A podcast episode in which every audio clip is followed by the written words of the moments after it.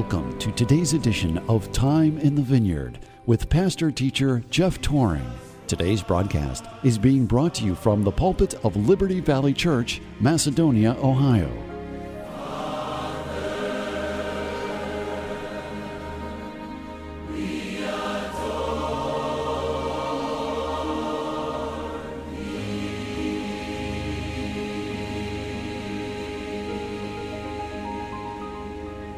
Daniel chapter 3, and we'll begin reading in verse 1. Nebuchadnezzar the king made an image of gold whose height was three score cubits, and the breadth thereof six cubits. He set it up in the plain of Dura, in the province of Babylon.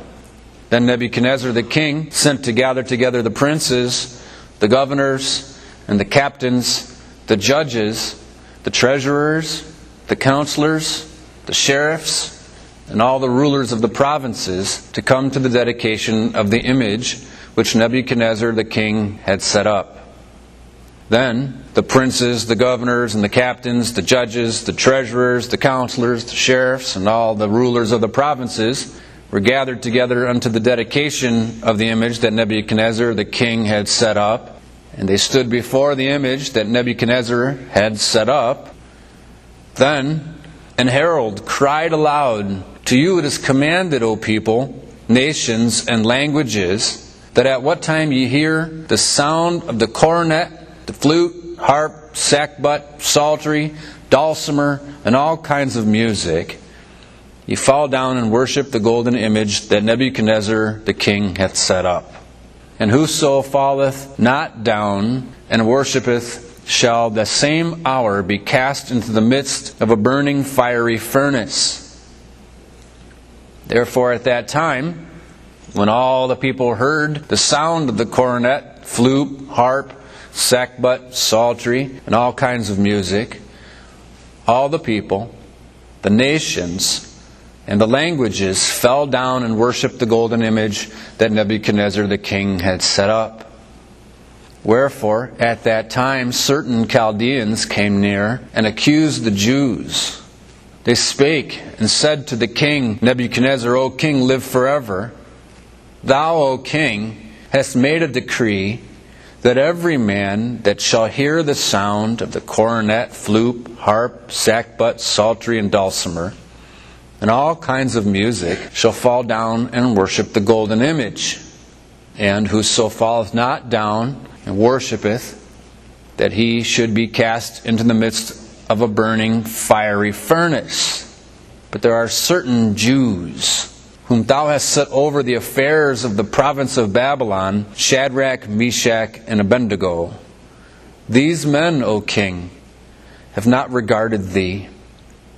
They serve not thy gods, nor worship the golden image which thou hast set up.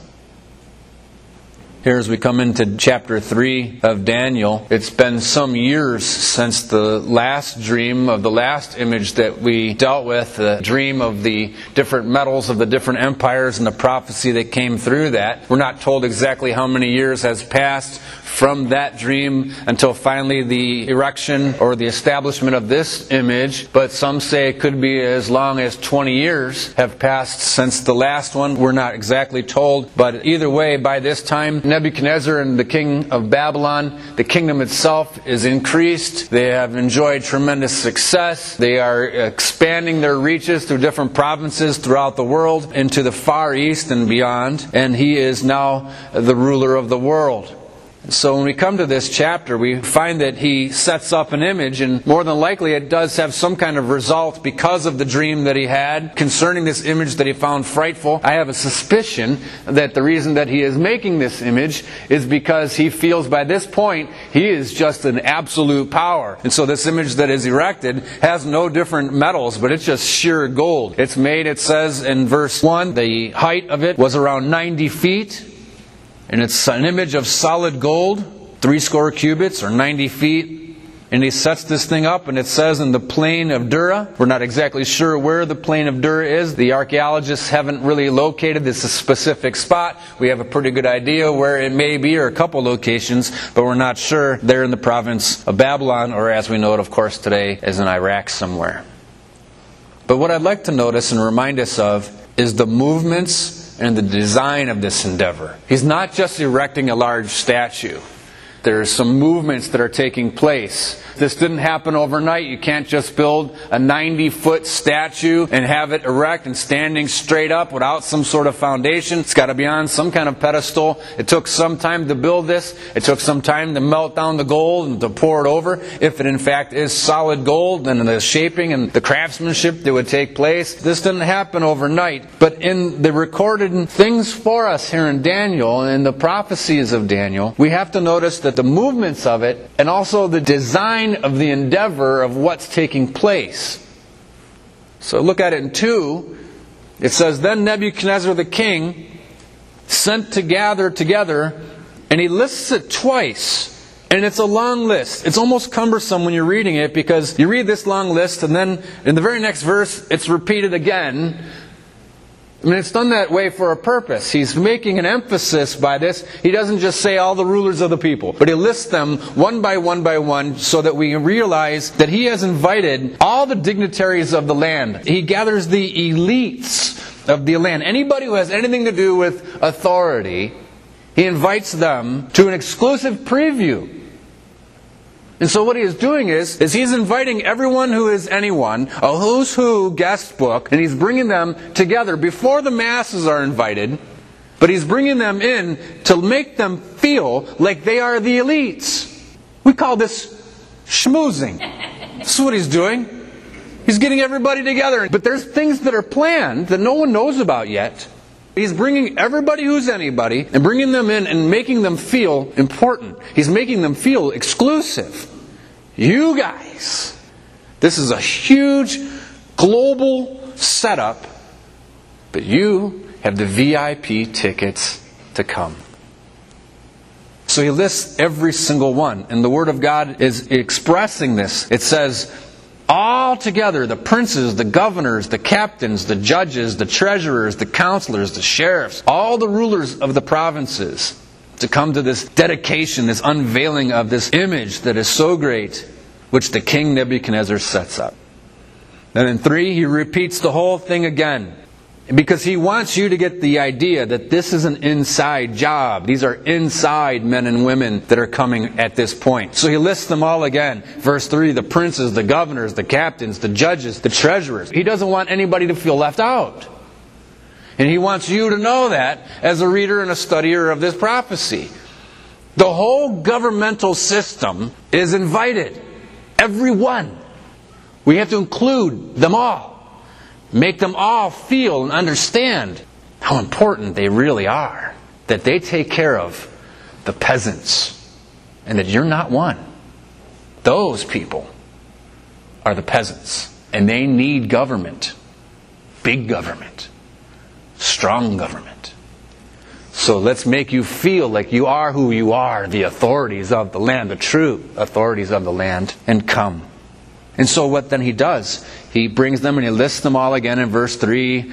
All the rulers of the provinces, they gather together in this huge bowl looking area. Likely something similar to Vegas in the 50s when they first began. There's mountains or higher areas. We have this plain, kind of a bowl looking area. A huge amphitheater, perfect for bringing all these people in for a dedication of this image that Nebuchadnezzar the king had set up. And it says, and they stood before the image that Nebuchadnezzar had set up. The idea there is, is they are just in awe. Look at this. Look how large this thing is. Look how it glistens in the sun. This is like polished gold. It looks like a huge mirror of an image set out here in the plain. But then it's seemingly unexpected, at least to the authorities. We have verse 4. It says then in 4, then an herald cries aloud, and it seems as though everyone is gathered around and everybody's in awe of this statue. The focus is awe on the statue, and all of a sudden, when there's silence, you have a herald that just comes from behind the statue or sent from somewhere inconspicuous, and this herald shouts from the top of his voice a message, and he says, Then a herald cried aloud, To you it is commanded, O people, nations, and languages that at what time you hear this music, Now you have to understand, this is very planned out. This herald just didn't come out of nowhere. This wasn't an idea that just popped into his head. Oh, I think it would be a good idea if we maybe we have a, oh, a full orchestra here on hand. You know, it was like they were all unveiled. This was already pre-planned, but the people didn't realize it. But it doesn't matter. We already got them. We already have them schmoozed. We already have them feeling like they're important. We already have them on our side. So now let's unveil the real plan not just the statue. This herald cries aloud. It's commanded. It's not a suggestion. That's why you guys are the authorities. You have to make sure that the command goes out to all the people, nations, languages, the world. And then he gives the details and the logistics of it. Look at it in 5. It says, and at what time you hear the sound of the cornet, the flute, the harp, the sackbut, the psalter, the dulcimer, and all kinds of music, you fall down and worship the golden image that Nebuchadnezzar the king had set up. This is a grand scheme from the beginning. And what he is doing is, is he is in control now. What we find right here in this verse is a one world government. All the authorities are here as one unit all are commanded as one. And it's not only politics and as a one world government that it's all banded together. What happens next, of course, is a one world religion. Because the command is when you hear the sound of the flute, the harp, the sackbut, the dulcimer, and all kinds of music, the command is what follows that you fall down and worship the golden image that Nebuchadnezzar the king had set up. So he is forcing them to worship. And anybody who abstains from this worship, anyone, in the nations, in the languages, is a person then who is punished by death. So this is a forced global worship. Verse 6 Whoso falleth not down and worshippeth shall the same hour be cast into the midst of the burning fiery furnace, which was a very common thing in the Eastern days. They would have a huge kiln, and you would have something in the bottom for the vent to come through and the air to rise through, and then they would pour and they would burn different metals and things like this. They would have a mountain of a hill on one side so that they can pour in the metals or the ores, and they would drop it into the kiln, and it would burn, and the dross would rise to the top, and this was a common thing thing. It was also common in the Eastern culture to use this as torture a public hanging or a lynching or a burning alive. So then in 7, now look at, look at the details here. He says, Therefore, at that time, when all the people heard the sound of the cornet, the flute, the harp, the sackbut, the psaltery, and all kinds of music, all the people, the nations, and the languages fell down and worshiped the golden image that Nebuchadnezzar the king had set up. So you see this playing out in your mind, don't you? Should have a question then. Well, how did they hear it? The next thing is is in verse 8. Wherefore at that time certain Chaldeans, now we remember from previous messages who the Chaldeans are. This is not a nationality. The Chaldeans were thought of as extra smart people. This is the group of the elite elites, the aristocrats, the ones who run all the universities, the boards, the trustees of the upper echelons of their education. These are the, the wisest of the wise men. The Chaldeans was a term just meaning pure wisdom. Wherefore, at that time, certain of these higher ups came near and accused the Jews. Take note on how that's said because it's not said in a polite way. It's said with a tone of hatred. The Jews. That same phrase has continued from the garden, from Abraham in the beginning of the Jews, through here to today, and will happen through the future. That's the term, the Jews. And it's said that way. The Jews. They're accusing the Jews. Notice they don't call them Hebrews or Israelites, but it's the derogatory anti Semitism that prevails. Wherefore, at that time, certain of the very, very elite Chaldeans came and accused the Jews for disobedience to the call. Now, the question again. This says that it's all nations and languages. This is a global initiative.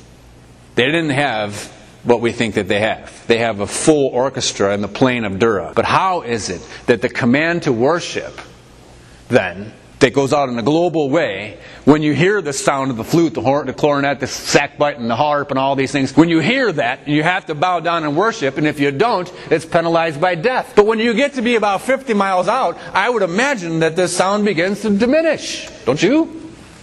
Well, there's a question, and this is reminded, because we have to be reminded that this is not just a history lesson.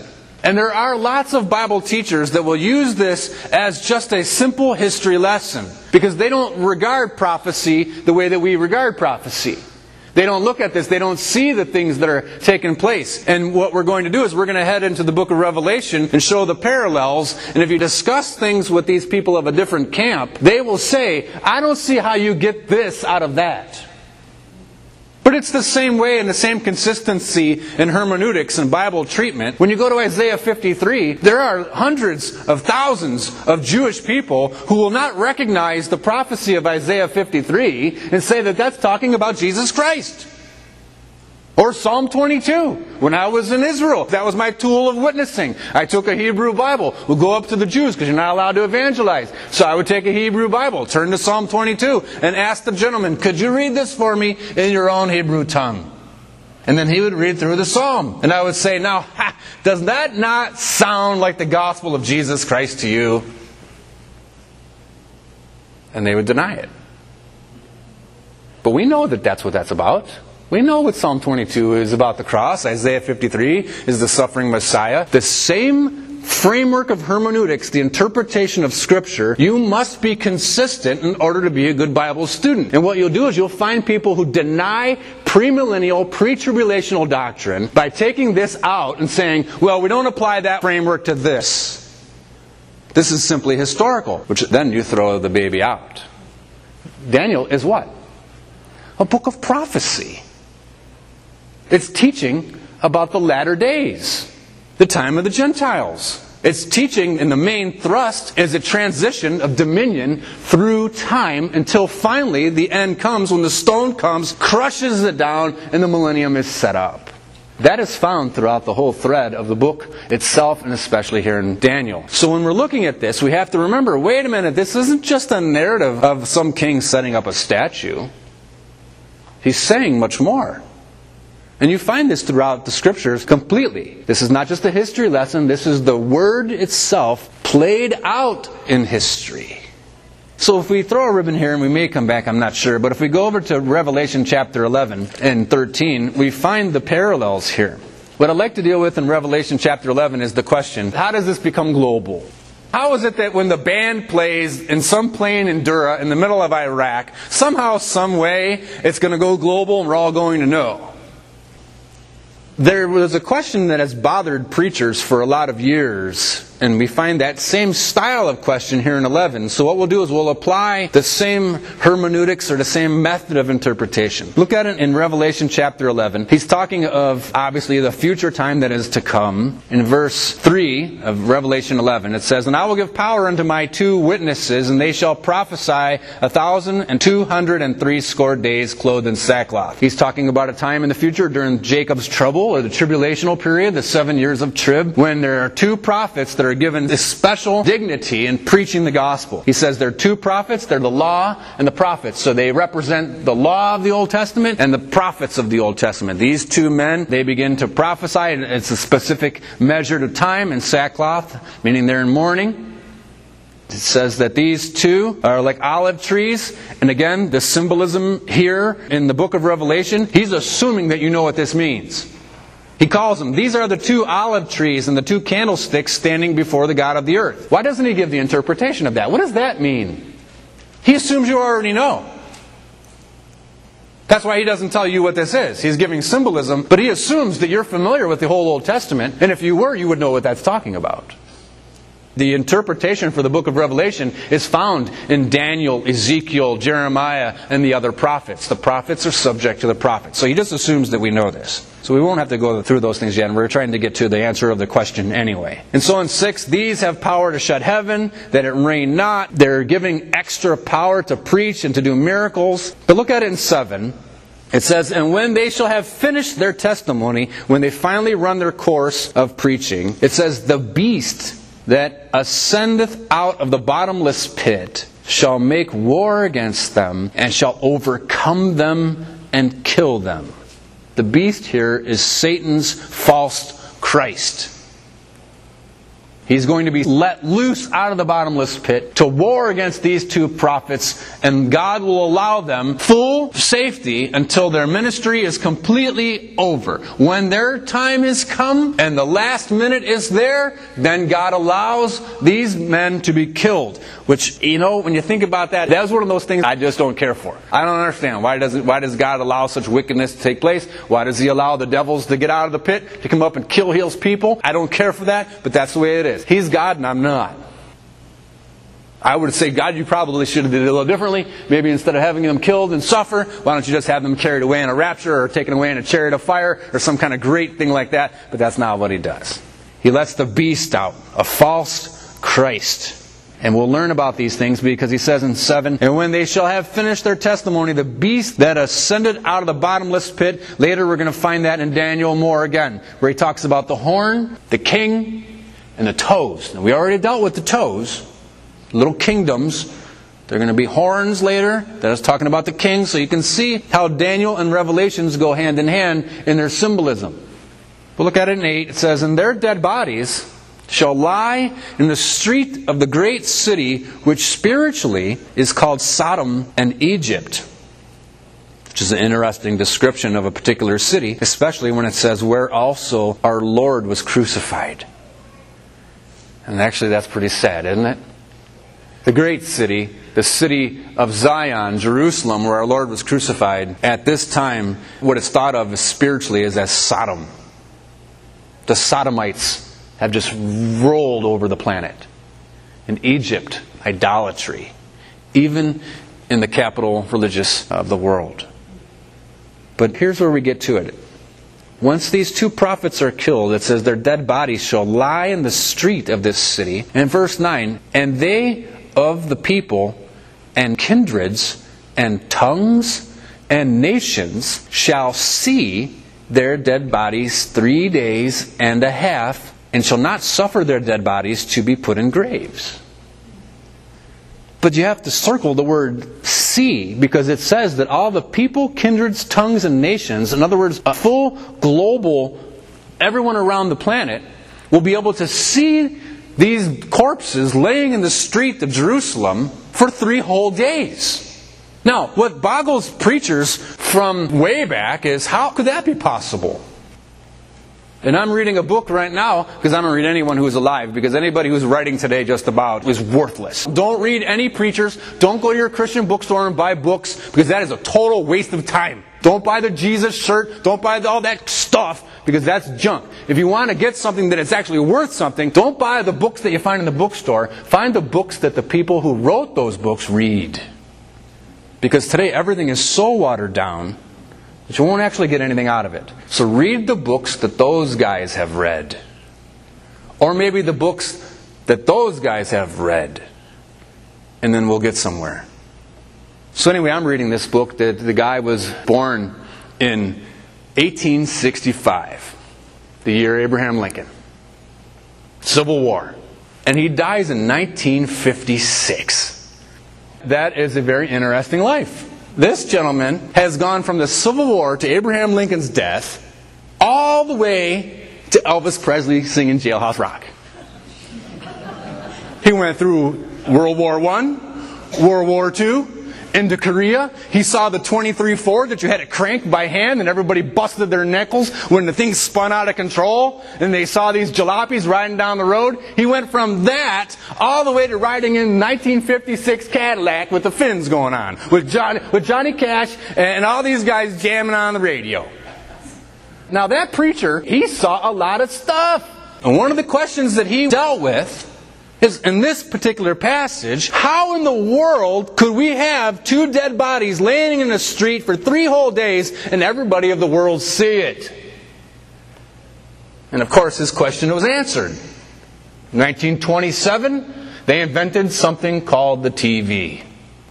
So, a question that has perplexed expositors for literally hundreds and hundreds of years, in 1927 we got the answer. Then go through his life, and now it's we've invented the iPad, the iPod, and the iPhone.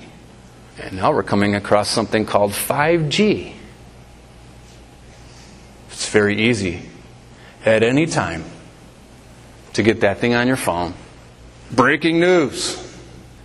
Taking you right to the scene where there are two people who have been murdered in Jerusalem, and the cameras will be focused on them and spread out through 5G throughout the whole entire world, and everybody will watch it for three days straight.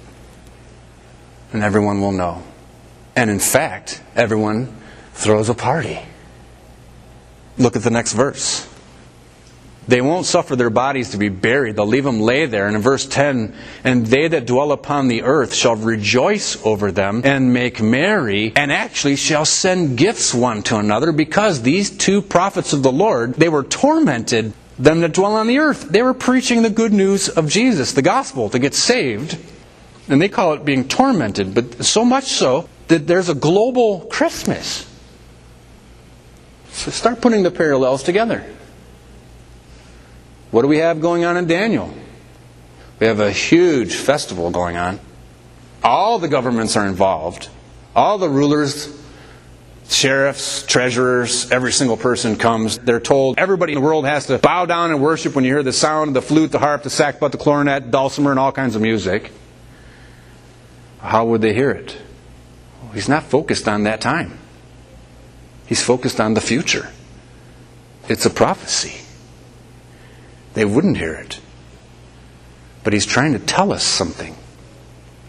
So when we turn just a page over to Revelation 13, we find almost the identical passage of Scripture to Daniel chapter 3. In Revelation 13, in verse 11, he says, I behold another beast. Now, these are not beasts like we think in our mind. These are beastly. These are human beings, but they're of beastly character.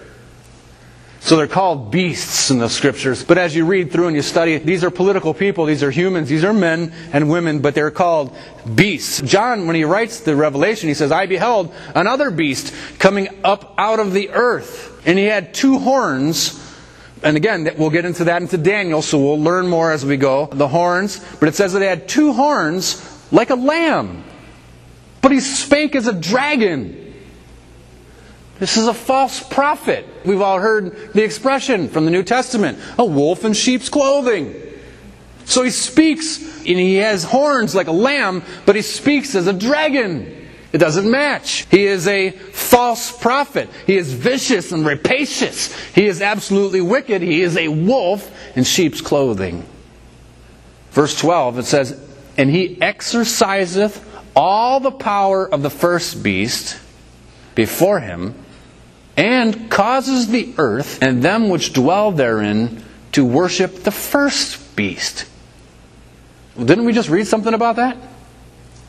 Nebuchadnezzar sets up the statue, and he doesn't tell anybody to worship the statue. He has a herald do it. This guy doesn't tell people to worship. He has a herald do it. He has a prophet to do it. He has a forerunner to do it, an announcer.